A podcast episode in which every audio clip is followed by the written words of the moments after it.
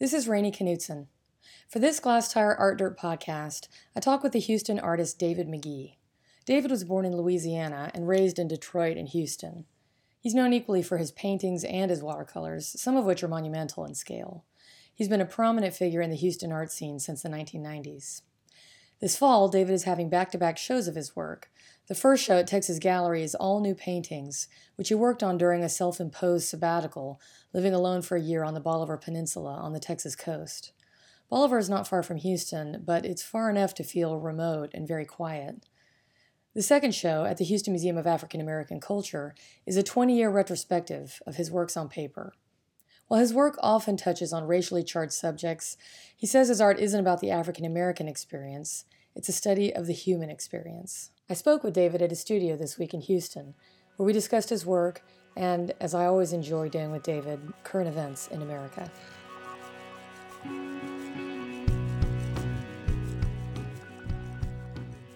Before we talk about your work and your shows, Mm-hmm. plural, Right. can we just talk for a second about current events Right. And what's going on in the world? Nobody is having any fun, Mm-hmm. and everyone is upset. Every everybody is. Everybody is. Listen, Donald Trump is not embarrassed. I know. You know, Donald Trump is not losing sleep because you and I are disgusted by his every thought and move and behavior patterns. He is he is a Manchurian candidate. Listen, Don, Donald Trump was meant to be the president of Sharknado. You, you know, you, you know what I'm saying? That he was cast as the president of Sharknado. Yeah. He really, by all actual fact and vocabulary, cannot believe this shit has happened. Yeah. But but you know what's bothering me about Donald Trump? Listen to the hypocrisy of all of this argument as an African American male, from my point of view. There could never be a black Donald Trump in the White House. When Michelle and Barack Obama fist bump, the nation quivered.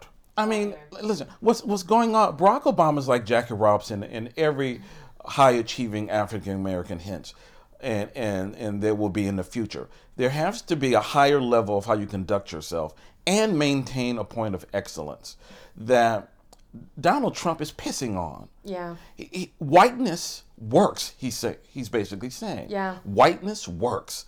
You can be an asshole and a rapist, and and and have, you know, d- your have- children doing all kind of stuff. But if Malia and Sasha did any of these things, or if Barack Obama showed any kind of blackness, but here's this man breaking all kind of taboos of behavior. Certainly Get- for a president, and, and- and- particularly and- for a and president. Christians, white Christians, looking at him, you know, saying it's okay Yeah. you know and so how does this look to, to me and a lot of people like me you can't begin to understand that feeling mm. You know so it's, it's amazing it's amazing times listen there was a great book in the 80s by henry louis gates called the signifying monkey about the history of the trickster in uh, African myth and American culture and how those two engage. I think Barack Obama is a great seer. Um, I think he understood the problems of race more so than people gave him credit for. He understood the history of it. He understood American looking and the complexities of, of that gaze. You know, and double consciousness is a real thing. You know um, we have to black people have to know about the other as well as you know being engaged with their own uh, coming awareness in their own history which is painful which is painful. You know we were shackled in the middle passage you know and caught between a babble and a whip. So Barack Obama understood all this, and he understood uh, what the trickster does. So it's quite genius. Barack Obama is quite genius. I think he also understood what a tinderbox race is in America in ways that white liberals did not. Black people Exactly, did. exactly. But but but Exactly. I think I think white liberals were like, we're fine, we're, we're all good, right? Yeah, yeah, and yeah. African Americans are like, no, they knew, but I think I think that most white liberals were like, why why isn't he talking about race? Like what what's the problem here? no. Um, And then and then suddenly we have tiki torches and swastikas, Right. And it's like, how can this be in America? humanity is something that we all are trying to get down to. August Wilson says, or or the guy who directs August Wilson's plays, uh, Lloyd Richards says, truth is hard, but it's clean. You can't get the truth swimming through a sea of shit. So you need to clean. You need you need to be clean. So you know you know let's talk. Let's talk. Let's understand that you have benefited from some things. You can go through River Oaks at twelve o'clock at night. I probably can't. Mm-hmm. You know, and so let's we can't go any further if we can't acknowledge that. I don't think I could be David McGee, your friend, if I didn't grow up in Detroit when I grew up there, because we live in an all Polish neighborhood, mm. you know, and um, was not a lot of blacks in my neighborhood, just all Jews and you know and, and Poles, and it made all the difference because it gave me an inquisitive nature. Segregation doesn't work. Segregation doesn't work. It doesn't work. Separate I'm sorry. but equal doesn't yeah, work, it, just, people. It, it does not. It does not work. We got to talk about your work. You have two shows. I have two shows. One that's about to close and one that's about to open. Right. Complications of Water Right. at Texas Gallery Right. and Urban Dread, Right. which is about to open. So let's talk about. No, no, no. Complications of Water and Urban Dread are the same show. Oh, They're the sorry. same. They're the Oh, I'm sorry. So Yeah, what's the show that's going to open at the, The museum? Telling and- and the Told at HMAC. Telling and the Told. Yeah. When I went in and saw this show at Texas Gallery, Right. there were two things about it that really, really struck. Actually, three things about it that really, really struck me. One was it was a bravura show, and by that I mean you came out guns a blazing. It was a dense hang. It was a long wall of one type of painting, and then a, a corner and long wall of another type of painting, Right. and it was just like it was so in your face. It was it was actually amusing knowing you personally. That Mm-hmm. I was like, God damn it, I'm here. and so so it was it was not quiet. And I've seen shows of yours that have been quiet. This was not quiet. Right. Uh, I'm glad you said that about about, about quietness and you know. Oh no, That- no, that's- that's no. very important. I'm It glad you noticed that. People don't notice came that a out really strong on this Right. one, Right. and really brave. And then the other thing that was interesting was how old-fashioned it was in terms of the types of painting you're drawing on and the vernacular, and definitely the sources. Clearly, some of the people you're Exactly. you're, you're riffing off of. Right. And so it was a very old-fashioned show. And then the third thing, Exactly. the third thing was the work of yours that I really know are your watercolors, which are going to be in the show that's opening up at the museum, which we'll talk about in a sec, Right. and works on paper. Mm-hmm. And then your figurative paintings that you were doing kind of in the early aughts. Mm-hmm. But I did not realize until I saw the African American show that was at the Museum of Fine Arts Houston last Right. year, or this Uh-huh. spring, Right. last year, that you were doing abstraction I was. way back in the day. Way back in the day. 1994, you did this painting, Sperm Rush. Sperm Rush. This is a mostly abstract. There are figurative elements in it, Mm-hmm. sperm shoes, stuff like that. But it's mostly an abstract painting, and I was like, well, that doesn't look like David McGee. And so when I saw this new show at Texas Gallery, I realized, like, oh, well, he's done this before, Right. but very differently. Right. Very differently. The hand is very different in The, this ha- the hand show. is very different. The. So, so what's interesting to me? So, first of all, I would say, can you talk about this return to abstraction? Because I see it as a return to this very early mode of working that you were doing. But or is it a return for you? it's it's not a return. Well, it's it's it was a pause in action, right? It was it was a pause in action, and, and um, listen, we, we listen. We're talking. Our the first part of our conversation is about what it is to be a human being and what it is what is it to witness, um, and what is the role of citizenship as a pers- person who is witnessing. Well, you can't. You don't see everything the same way every day. I have an automatistic way of working where if the painting requires a certain kind of hand or a certain change in how things are built, I'm going to go wherever that goes. And I'm not going to be a victim of style and, and, and, and a slave to, you know, um, signature. I'm just going to go where the subject matter takes me. And I decided that these, um, the things I was thinking about, these water themes and this urbanness. And that was all before Hurricane Harvey. Oh, this was this is two years ago. Yeah. This is two years ago. Um, in the case of the urban dread, the black and whites, I had thought about those in 2000, 2000 when I went to D.C. to see Barnett Newman's Station of the Cross, uh-huh. and was struck by not they weren't attractive paintings, the Newman paintings, but they stuck with me as something that I recognized. Didn't know what though. Mm-hmm. Didn't didn't know what. And and but filed it away about why they weren't like I said they weren't handsome paintings. They weren't spiritual like Rothko's. They didn't do anything particular. You know. Um, I and they- like that about Newman that he's he doesn't or he hasn't been sucked into posthumously this this religiosity. No, no, no. They they, they were, and they had nothing to do with Stations of the Cross. Uh, you know, you could still see the tape he pulled off, and I was like, well, th- you know, this shit is very unattractive, but something about it. But I can't think about that right now. You know, I was like Scarlett O'Hara, so I'll think about that some other day. You know, you know, and so I'll think about some. People treated their slaves well. Oh. Scarlett was so good. She was man. so good You know, she was so good, man. You know, I was, and and Hattie McDaniel can't even go to the fucking Academy Award party. I said, ain't that a bitch? You know.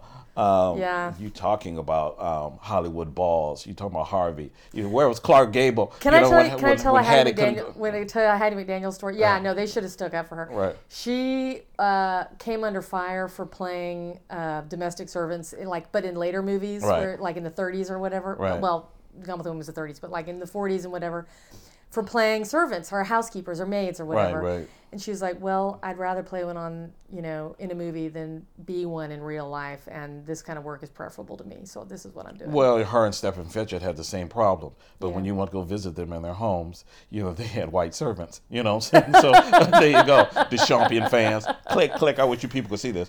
But, uh, but I Back had, to your black and white painting. Right. I saw those black and white paintings and I said, well, I'm going to think about this one day. But I wasn't in a mental space to think about that. You know, and, um, but then something happened where I was going to River Oaks with a friend from New York City, a black guy, paranoid in the car. Mm-hmm. Really? Yeah, paranoid. And I was like, man, I need you to chill. I need you to calm down. He says, man, it's this cop car following us. Please follow. I says, nobody following anybody. You know? True, but true enough, it was. Mm. He was, tr- I said, how the hell did you see that dude? Now, he was almost trained to see that color, mm-hmm. the black and white color. You know, color meant something to him. Just those, the combination of those. Right, the black and white cop Right, car. right, right. He was trained to see that. Squad car. Right. Well, that um, I thought about that, you know, and his paranoia, and which was a real fear. He had. Did you been- get pulled over? um, no, but we got followed, and he had. This guy had been a victim of that, you know, stopping, you know. Yeah, stop and frisk. Stop and frisk, and um, I had never had that happen to me. Uh-huh. No, nowhere I've ever lived, you know. But this has happened to him, uh, you know, several times, and he was paranoid, rightly so. And I, it, it became apparent to me what color means to certain people, the ob- the object of color, you know.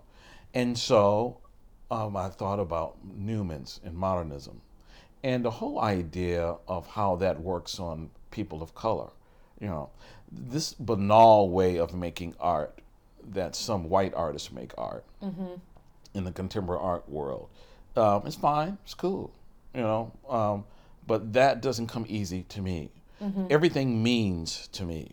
You know, this might be unsexy to say, but everything, and, and, and I'm not critiquing anybody else's work, but everything means to me because I am a citizen who is affected by the environment that's trying to infect me. Mm-hmm. And so I thought about the Stations of the Cross, and then I, just before, I, and this is before I even went to Bolivar. I was just making notes about all this, you know. Because you went, you lived in the Bolivar Peninsula, which is right on the coast. Right, right, but I didn't move there first. I was just right here. That Now, was right- your, that was your like Forrest Best, like ex- mo- hermit ex- moment. Exactly, and I got there by accident, by the way. But but but this area here on the east side where we are right now, Mm-hmm. just down the street from here, and behind me, uh, not in Third Ward, is an area between. It's called the Bottoms. That's what you know the brothers call it, the Bottoms. It's is is a rough and tumble neighborhood um, where um, it used to look like Fourth Ward. You know, on, Before on- Fourth Ward got bougie. It got, it got bougie and, and all the people relocated. Um, and I went there just cruising around, seeing that, that old neighborhood. And I realized that um, um, everybody's affected by this, this, this color, this witnessing. Do you feel nervous going to a place like the Bottoms? No.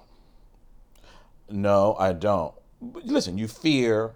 Um, this is not race or class. You fear anything where it's a little uh, devious Yeah. presence. Yeah. You know, I mean, you you wouldn't walk, you know, in certain places in New Orleans at night, or certain places in New York City or Paris at night. You know, you just Yeah. know where to go. You know, but uh, and listen, a brother ain't your brother because he's your color either. You know, so um, I I'm not a fool. I, I I understand crime no matter what the race is, but I needed to be, I need to do some investigative reporting about um, this color, you know. So I just went back there and asked some brothers, you know. I said, man, when you, what do you feel when you see a black and white cop car? How, what is the visceral feeling you have when you do that? Them like ten cats that, mm-hmm. and they all have the same, you know, like panic, blood pressure, Yeah. yeah.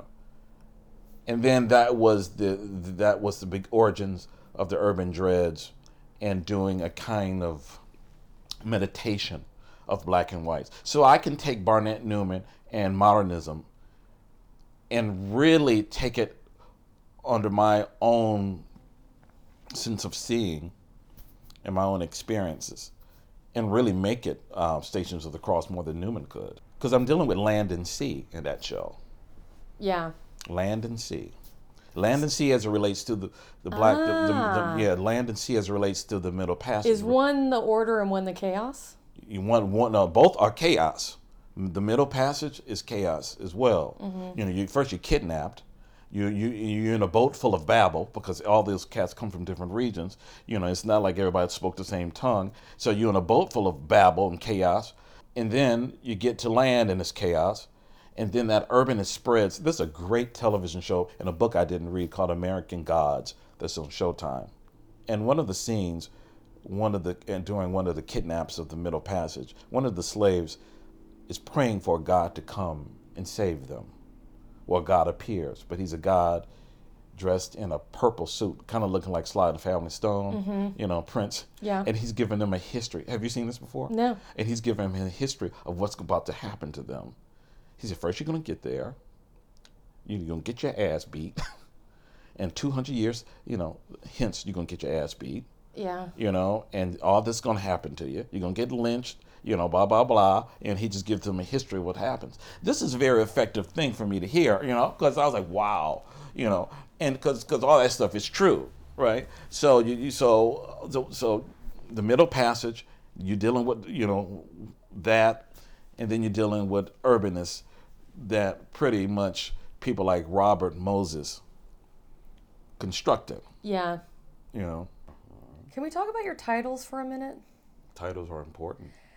You draw on religion, Mm-hmm. you draw on mythology, you draw on literature a lot. Mm-hmm. And then you do stuff like Ready Made Africans and Sperm Rush. Right. So you are small c Catholic in your tastes. Mm-hmm.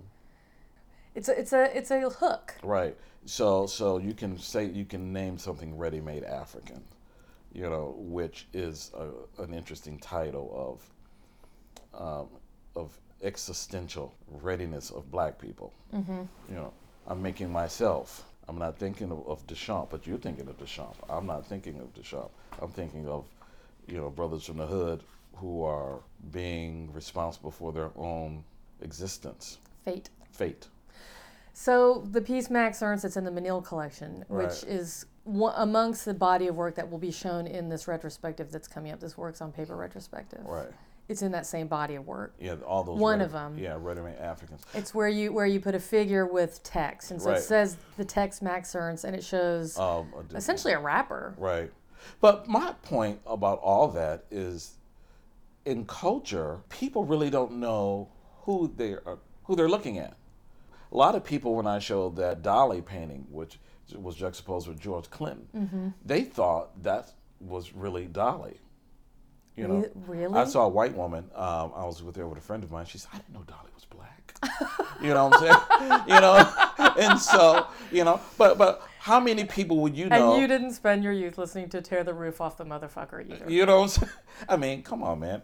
I mean, you, you name me 10 um, artists of any race who could walk down the street and people would recognize them at a McDonald's. You know, you wouldn't know. You know, you might, you know, you wouldn't know who the hell they were. Richard Serra, you know, Picasso. Name them. You wouldn't. know. You wouldn't give it. Warhol, maybe. People. People would know Warhol. People would know Picasso. You you assume. You assume.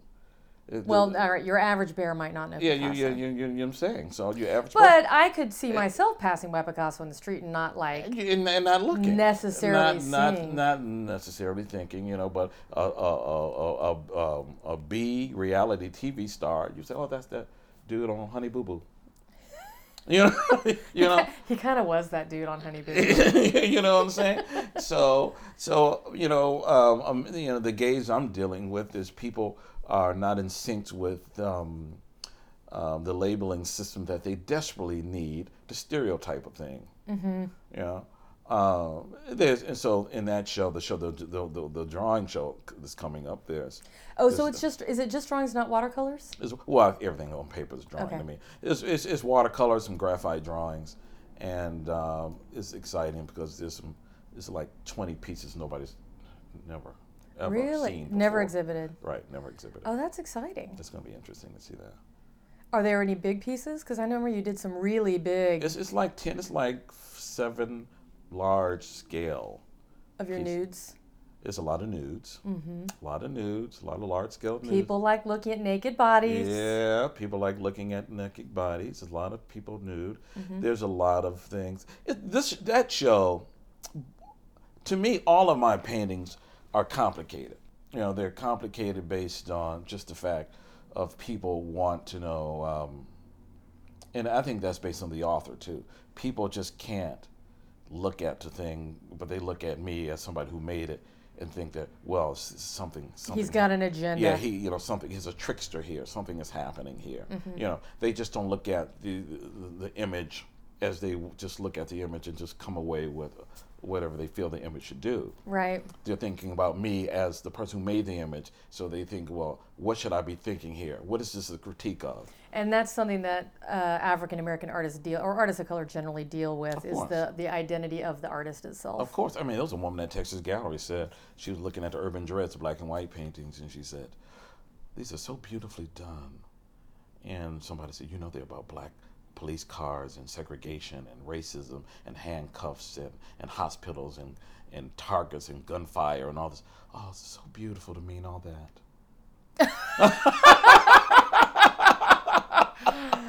you know, Well, that's one way of describing it. you know, and you know, it's just so beautiful to me. You know what was interesting about those pieces to me was was it's interesting that you mentioned Newman because the the texture in them, having just seen this Richard Serra drawing show at the Nasher in Mm-hmm. Right. Dallas, Right. this I think the texture is really important Well- formally to those pieces. Well, the texture is urbanness. You know, the texture is very interesting, and see, every those those pieces were so thought about. Going back to that English guy, it took me pretty much six months to even think about all that before I started the first one. You know, the textures are represent are, are representational of graffiti, of Yeah. walls, um, in some cases, hair. You Yes. know, and uh, and Urban grit, more uh, figuratively. urban grit, you know, and that's what you know. So they just couldn't be flat. Some of them are super geometric and pretty rigidly formal in terms of the shapes, and then some of them are more blobby, or they appear blobby, but then you realize what what looks like a blob is actually concentric circles or circles sort of Right. you know overlapping each Exactly. other. And I thought that was interesting, where you're where it's not monolithic thing that you're up to there. It's very formal, and I lo- and I love what you said. That it's old fashioned. It's very old It's, it's a fashioned. very old fashioned show, which I was trying to trying to get you know to you know. Um, Well, there were a lot of people, myself included. Had I not seen that old '94 painting at the museum last year, I would have never known that you could paint like that. Mm-hmm. Right. Because I only I only ever knew your figurative painting. I don't think I could paint like that if I didn't have a formal way of drawing. Mm-hmm. You know, I mean, um, craft is important to me because I feel, and that's why that guy who wrote that it, that's him, the Mies. Jonathan Meese, Yeah, he didn't know what the fuck he was talking about. Craft is important to deconstruct the thing. You, you can't play like you can't play the reduced way that Miles Davis plays. you know, using four or five notes to get an urgent quality of life if you can't really play formally. Mm-hmm. You know, so you can't abstraction. You know, you you you taking away from. You know, you have to. So if I didn't have a way of formally drawing, Abstraction, I think, for younger artists is too often just a bag of tricks that they've learned with palette knives or certain techniques that they do to scrape. And you can see it. Yeah, and you can see it. and you, can, see, the it. soullessness Uh, of you, it. you can really see it. Somebody was talking about, well, David, what is your role to zombie abstraction? I said, I have no fucking role with that. Mm-hmm. I say, don't get me mixed up with, um, you know, with These works didn't feel that way. Yeah, yeah, and all this other stuff. That's kind of like saying, well, you know, in the 70s or 50s or whatever, painting is dead. You know, only a white critic from New York City, you know, who lived in New York and think that New York is fucking universe says shit like that. Painting is dead, right? So somebody's on Bring on the piles of sawdust on the middle of the floor. Right, right. You know, so it's, it's, that's that's that's elitist, absurd, masturbative talk. In my case, um, I wouldn't dare paint the show at Texas Gallery if um, I didn't make my other work. I thought the hang was really, really interesting and The- good, and I had never seen a line of paintings extend in that gallery between and bisect the two spaces, Well, at first we wanted they they were talking about hanging them, stacking them. uh, stacking them, and I said no, we can't have that because I wanted to read. Um, all It's the, inexorable that long exactly, line. Exactly because biblically speaking, I had seen things hung like that where the you you force the body to. To, to move. Mm-hmm. That's a great thing about Serra's work. He forces you to, to, to navigate. Yeah. I wanted to force the body to move, and everybody who saw that show moved like from one thing to another. They didn't even know they were doing it. Yeah. And I love seeing people walk in a circle doing that. and and um, Ian, Ian, and it was counterclockwise, just like right, right. And Ian at Texas Gallery is really good at hanging stuff because I'm pretty uptight about all that stuff. But he hangs all the shows for me, and he's he's one of the best I've ever seen doing that. Yeah. But but um, he may be the best. I I needed because when I saw the Newmans, I was doing it. I Mm-hmm. was like doing this. You don't do that with Rothko. You don't do that with a lot of other things. You know, you know. But with No, this show, Rothko, you just stand and Right. absorb the. Right, just the the the the, the, the oneness. and I love Rothko too, but the oneness, you know. But So, uh, so this show was interesting to me. It was really interesting. I have to tell you that show was the, the the the first show I've made that I can remember where I was in tune with. Forgive this. Speaking of oneness, that I was in tune with the universe. I don't know how I got there. I'm um, I'm at the point where is I have racing thoughts as you get older, you know, you know, and I have to, and that's why I went to Bolivar, you know, because I couldn't do it here. It's too much shit to do here. Yeah. You know, I said, well, let me just go to a baseball game. I can just walk to the shit. You know. Yeah. But um, I went there. I've never had this much focus making a painting show, and I felt as good about the paintings as anything I've ever made. But the, the the like I said, the show that's going to happen at HMAC is pretty much um, more personal. All, all all these things are personal. The HMAC show is personal. You know, the stories are personal. You know, um, where the the show at Texas Gallery gets more uh, about social construct and, and, and all the isms that comes with that. You know, the HMAC show becomes more not sentimental, but more personal and um, some of the tales being told. And that's an interesting title too. The telling and the told. You're telling and the told. Right. What happens in the translation of the person you're telling it to. So I love films and, and books where it starts off as just like uh, Moby Dick or Frankenstein, where it starts off where the narrator is telling you something he's been told. He's telling you what's happening. Now, in the midst of that, things get lost in translation probably, you know, because I say, well, Rainey, you know, I'm telling you this story. Well, you know, Dave McGee told me this thing, you know, blah blah blah. But I told you this as a different, as a man, probably as you know, if we talk about race as a black man. Call me Ishmael. Yeah, call me Ishmael. How does how do things get translated down the pike? Mm-hmm. That's very interesting. That is very interesting. Very very fascinating. I'm I, I'm fascinated with that. The telling and the told. Because it is being told. It is being told, but it has also been told. It's been told. remember because in Frankenstein. That gets into some. That gets into some. You know, Einstein theory of relativity. Oh, it really there. is. There's some tricky stuff. that, that's a, it gets heavier by the moment. It gets heavier by the it, moment. It gets heavier and, and yet lighter. yes, it does. You know, I mean, because in Frankenstein, It extricates itself. it really, really does, and and you can get to. I mean, come on, religion is this way. The Bible's this. The Bible's telling him to told. Mm-hmm. You know, you're like, wow, who told you that? I don't, God. Tell me how you're feeling about this show. So, I mean, you, you talked about this a little bit about the show that's at the museum and these two shows together and where you are right now. I mean, do you think that this is really a moment for you, particularly coming on the wake on the end of this Bolivar thing and maybe in the larger, back to the larger culture? Is this because this is a pretty big double header you've got going on, if I may use the baseball reference? Right. Well, I tell you, um, I didn't realize that my show was titled um, "Urban: uh, The Complications of the Water, Urban Dread." When Harvey hit, I had no clue. People say, "Well, did you make that?" You know, I said, "Of course not." You know, but the universe is interesting, and the universe is in tune with creative people. If creative people are willing to be within the universe, you know, I And mean, not fight it. not fight it. I mean, you know, shit happens. You have to be around for the happening. What's interesting is that the larger narrative about Harvey was that Houstonians came together and helped each other across socioeconomic, racial lines, whatever. And like I tell you, like I told you earlier when we were talking politics, truth is clean. The great thing about tragedy, it cleans a lot of shit away, and you can see class structure for what it is. You can see rich and poor, you know, being on the same playing field. You can see tragedy. You know, death is an equal opportunity deal, right? Yeah. And so, you know, truth is clean, and um, and I thought about that in relations to my show, you know. Um, and but you got to be universally in tune with all that stuff, you know, and you see what happens. And the bottom line too is when I was in Bolivar, something else happened to me. If I'm going to, if if truth is clean, I'm going to be in Bolivar about myself, no television, no anything, just me, and whatever I'm thinking about. What things I don't want to think about comes too. Silence is loud. Silence is very loud, and then you end up like, wow, did I, I can't believe I did that oh wow, maybe I should call that person.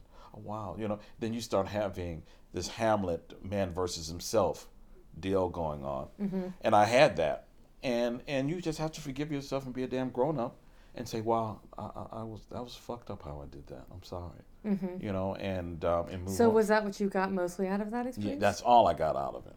You know, that's all. was That's just a hard look in the mirror. yeah, a hard look in the mirror. You know, and You had to um, get away from the noise of the city. you, you get away from the noise of the city and you go have some retrospections and some recognitions at the same time. That is being a grown up. That is being a grown up. And, um, and Owning your shit, as we say. owning it and, and leaving out the front door, not the back. Yes. Leaving out the front door, not the back. And, um, and it made all the difference, as Robert Frost would say. You know, but um, and uh, it's no going back. Now I don't know if I can revisit that, but um, it's like um, something that Shakespeare says too in Othello, when Iago is um, everybody's asking for questions. Why did you do this? Blah blah blah. And he turns to Othello and says, "You know what you know. You know. You know what you know," which is a powerful statement. You know. Um, I uh, this is something that I came away with at Bolivar too. You know. And so, two different shows, same person. Both of those shows live in the same body. Both of those shows shows live in the same soul.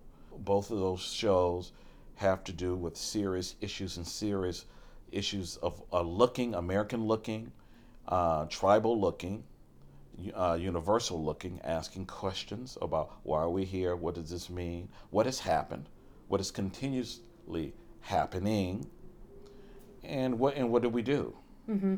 You know, because you know w- w- we are in a world full of images that's doing all kind of stuff. Mm-hmm. What do we do with these images? You know, Well, after having my hair blown back by that Texas Gallery show, I look forward to seeing what you do at the Houston Museum of African American Culture. be there. be there now, Rainey.